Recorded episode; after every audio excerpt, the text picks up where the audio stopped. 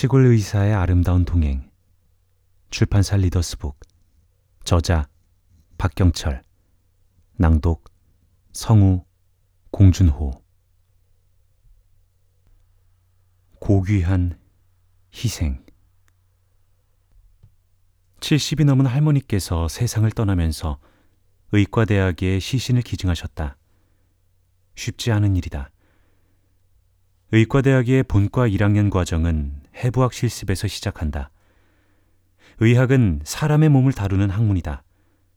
그래서 사람의 몸을 알지 못하고서는 어떤 의학 지식도 모두 무용지물이다. 사람의 몸에서 자란 종양을 제거하고 사람의 몸에서 생긴 병을 진단하려면 사람의 몸이 어떻게 생겼는지를 알아야 하는 것은 너무나 당연한 일이다.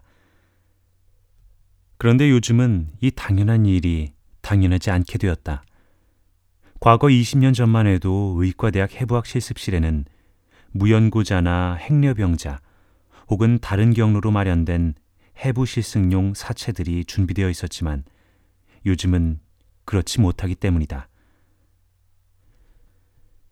몇 년 전의 일이다. 40대 여자분이 응급실로 들어왔다. 처음 응급실에 도착했을 때 이미 수축기 혈압이 70이었고 얼굴과 결막은 창백했고 팔다리에는 축축하게 땀이 나 있었다. 전형적인 출혈성 쇼크 상태를 의미했지만 그래도 다행히 환자의 의식은 명료했다. 더욱이 환자의 얼굴에는 생명이 경각에 달린 사람의 그것과 달리 어떤 말할 수 없는 평온함 같은 것이 있었다. 환자는 힘겹게 호흡곤란과 가슴의 통증을 호소하였고 복부도 상당히 부풀어 있었다. 환자의 중심 정맥압은 상당히 낮았으므로 다른 곳에서 대량의 출혈이 의심되는 상황이었다. 엑스레이 사진은 우측 가슴에 상당량의 피가 고인 것을 암시했다. 나는 즉시 흉부외과 팀에게 연락해서 먼저 가슴에 흉관을 삽관해 볼 것을 제안했다. 흉부외과에서도 같은 생각이었다. 불행하게도 삽입된 흉관을 통해 흘러나온 피는 무려 2000cc에 가까웠다. 이것은 심각한 손상이 있음을 의미했다. 흉관을 통해 흘러나온 피가 1000cc를 넘으면 그것은 단순한 출혈이 아니라 심장에 손상을 입었거나 다른 대혈관이 터졌거나 중요한 장기가 파손된 경우에 해당한다.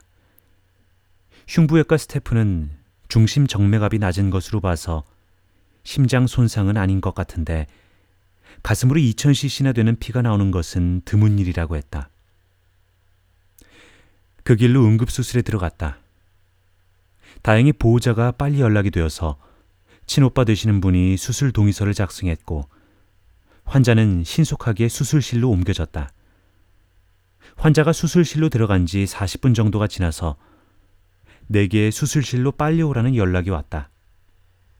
수술실에 올라가 보니 흉부외과 스태프 말이 가슴 부분에는 폐가 약간 찢어진 것 외에는 특별한 손상이 없고 오히려 환자의 좌측 횡격막이 터져 있어 그쪽에서 대량의 피가 가슴으로 역류되고 있다는 것이다. 그때부터 바로 외과에서 수술을 인계받았다. 나는 레지던트가 복부를 소두개구로 닦는 동안 잠시 마음을 가라앉혔다.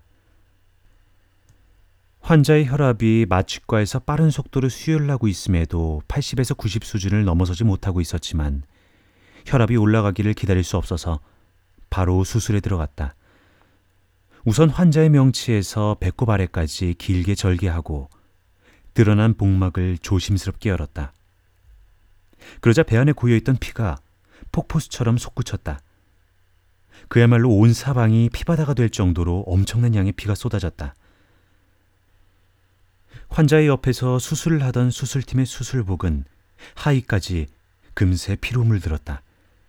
대개 외과 의사들은 사람의 몸에서 금방 쏟아진 뜨뜻한 느낌의 피가 수술복을 적시고 속옷까지 스며들어 살아있는 생명의 느낌이 전달되면 차분해진다. 어떻게든 환자를 살리겠다는 강력한 동기가 부여되는 것이다. 우리는 빠른 속도로 복부를 절개한 다음 석션기로 고인 피를 모두 제거했지만 어디선가 계속 피가 올라오고 있었다. 소장과 대장을 모두 밖으로 끄집어내고 비장과 좌우측 간을 살펴보았지만 출혈이 되는 곳이 없었다. 출혈이 되는 곳은 장이 아니었다. 장이 대동맥과 연결되는 후복막 쪽에서 피가 계속 올라오고 있었다. 후복막에서 일어난 출혈. 우리는 최악의 경우를 맞은 것이다. 후복막에는 신장 외에 특별한 장기가 없다. 만약 신장이 손상을 입어 출혈이 되는 것이라면 소변이 피로 물들어 있어야 하는데 소변에는 문제가 없었다. 수술팀은 의견을 교환했다. 혼자서는 판단을 내릴 수가 없었다. 그러나 피가 올라오는 부위를 거즈로 누른 다음 다른 스태프들에게 의견을 구했지만 달리 방법이 없었다. 후복막 뒤에서 출혈을 하는 경우 후복막을 열게 되면 거의 심각한 상황을 맞게 되기 때문이다. 원래 지혈이란 어디에서 출혈이 일어나고 있는지 아는 상황에서 이루어지는 것인데 후복막을 열게 되면 불어난 피 때문에 출혈 부위를 찾을 확률이 거의 없고 오히려 환자의 상태를 더 나쁘게 하는 경우가 많다. 다양한 경험을 가진 많은 수의 의사들이 고민했지만 결국 그대로 닫기로 했다. 인체의 혈액 응고 기능으로 저절로 출혈이 멈추어 주기를 바랄 수밖에 없었다. 수술 후 환자의 의식은 곧 돌아왔다. 상태가 나빴음에도 불구하고 환자는 응급실에서부터 수술실에 들어가기까지 의식을 유지하고 있었고 수술이 끝나고도 금방 의식을 되찾았다. 혈압이 줄곧 80 내외를 오르내리는 상황에서 의식이 그렇게 빨리 회복된 것은 기적이었지만 마취할 때 환자의 기관지에 넣었던 인공호흡기는 그대로 유지했다. 만약 상태가 나빠지면 즉시 응급 조치를 하거나 인공호흡을 하기 위해서였다. 하지만 의식이 있는 환자가 인공호흡기를 끼고 있다는 것은 매우 괴로운 일이었다. 그런데도 환자는 상황을 잘 이겨냈다. 중환자실은 온갖 생명유지 장치들과 약물 투입기와 인공호흡기들이 뿜어내는 소리, 그리고 의사와 간호사들이 주고받는 긴박한 대화들이 섞여 그야말로 하루 종일 숨이 막힐 듯이 팽팽한 긴장감에 사로잡혀 있는 곳이다. 그곳은 또 하루에도 두어 명씩 심장마비가 나기도 하고 즉석에서 심폐소생술이 이루어지기도 하고 시간이 너무 촉박해서 중환자실 침대 위에서 바로 가슴이나 복부가 절개되기도 하는 곳이다. 매일매일 누군가가 사망하고 또 누군가가 그 자리로 새로 들어오는 그런 곳에 누워있는 환자의 마음은 어떨까? 우리는 그 옆에서 drain 호스를 통해 흘러내리는 출혈량을 체크하면서 가슴을 졸였다. 양쪽 경정맥을 통해 흘러들어가는 혈액의 양은 이미 20파인트를 넘고 있었다. 그 정도의 양이면 자기 몸의 혈액의 총량보다도 많은 혈액이 수혈된 셈이다. 환자의 몸은 계속 피를 내보내고 우리는 계속 수혈을 통해 피를 흘려넣으면서 부디 후복막에서 흘러나온 피가 기적처럼 멈춰주기만을 바랐다. 나는 환자를 중환자실에 옮기고도 몇 번이나 재수술을 시도하고 싶은 충동을 눌러야 했다. 어차피 저렇게 흘러나오는 피라면 이제 조만간 한계에 도달할 텐데 어차피 구할 수 없는 생명이라면 차라리 수술대 위에서 사망을 하더라도 수술을 시도해야 하지 않겠는가 하는 생각이 나를 괴롭혔다. 그러나 다른 의사들이 반대할 때는 그만한 이유가 있는 법이다. 사실 수술을 시도해서 후복막을 절개하면 무조건 사망할 텐데 굳이 수술을 하는 것보다는 일말의 기적을 기다리는 것이 낫지 않은가라고 말했던 다른 스태프의 의견이 훨씬 논리적이고 타당할 수 있다. 그러나 환자의 생명이 서서히 꺼져가는데 의사가 속수무책으로 꺼져가는 촛불을 지켜보고 있어야만 한다는 것은 고통스러운 일이었다. 환자가 중환자실에서 사투를 벌이고 있는 동안 우리는 그 환자의 내력에 대해서 알게 되었다. 환자의 오빠 되는 분이 우리 병원 직원이라면 누구나 알고 있는 유명한 목사님이셨기 때문이다. 여기서 유명하다는 것은 세속적인 유명세를 말하는 것이 아니다. 목사님은 오래전부터 인근 시골 마을에서 농아들을 헌신적으로 돌보는 분이었다. 목사님은 돌보는 농아들이 아프거나 병이 들면 친자식 같은 눈길로 그들을 보듬고 하나하나 손수 병원에 데려와서 치료를 받게 하시던 성자 같은 분이라 어지간한 직원들은 이미 그 목사님을 알고 있었다. 더욱이 목사님의 부인도 수화를 가르치는 분이어서 농아들을 위해 텔레비전의 화면 하단에 수화로 통역을 하는 모습을 자주 보여주시던 분이었다. 두 분은 그야말로 천사 같은 분들이었다. 사람은 대개 일생 동안 어떤 마음을 가지고 사는지에 따라 얼굴에 그에 맞는 나이테가 그려지게 된다. 그래서인지 처음 본 사람이라도 누구나 이분들을 보면 저절로 고개가 숙여질 정도로 따뜻하고 인자한 인상을 가지고 계셨다. 그런데 이 목사님의 여동생이 사고를 당한 것이었다. 그뿐만이 아니었다. 사고를 당한 환자의 사연은 더욱 눈물겨웠다. 그녀는 40대 중반이 되도록 결혼을 하지 않았다. 스스로 헐벗고 모자라고 굶주린 사람들과 결혼을 했다고 생각하는 분이었다. 대학을 졸업한 해부터 내내 독거노인과 소녀 가장들을 돌보면서 남을 위한 헌신을 천명으로 알고 사신 분이었다. 사고가 나던 날도 티코를 몰고 중풍에 걸려 혼자 사시는 노인을 찾아가다가 맞은편의 차를 피하느라 길 아래 난간으로 떨어졌다고 한다. 나는 목사님께 환자의 상황을 설명해 드렸다.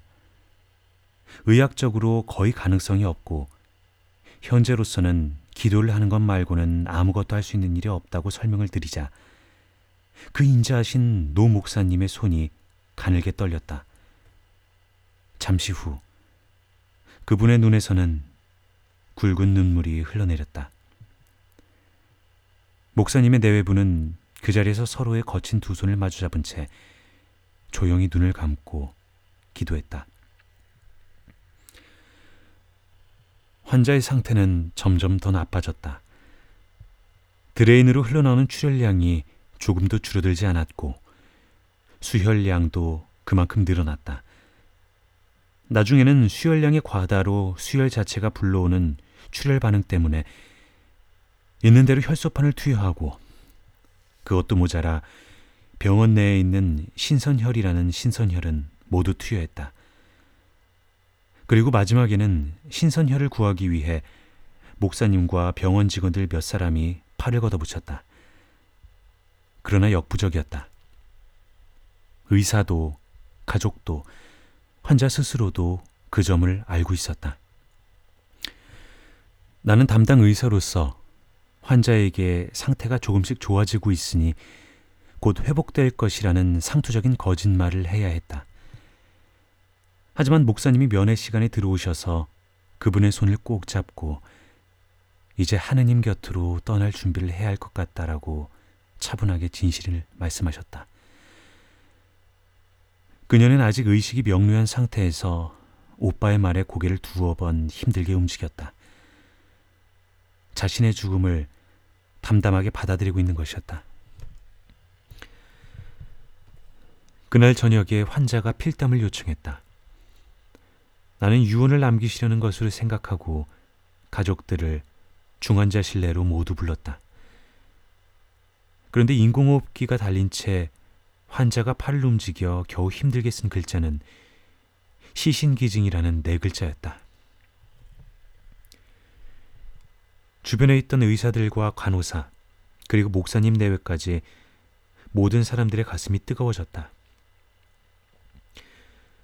그녀가 마지막으로 쓴 네 글자에 담긴 깊은 사랑은 그 자리에 있던 모든 사람들의 마음을 부끄럽게 했다. 목사님과 부인은 가만히 그녀의 손을 잡고 기도를 시작했고, 우리들은 가슴이 무너지는 뜨거운 감정이 복받쳐 그 자리에서 한 발자국도 움직일 수가 없었다. 아마 그 자리에 있던 모두는 각자의 종교가 무엇이든 간에 같은 마음으로 기도를 했을 것이다. 그날 밤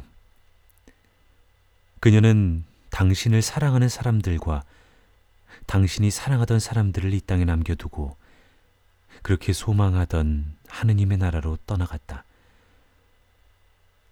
내가 할 수 있는 일은 고작 그녀의 뜻을 온전히 받드는 것 뿐이었다.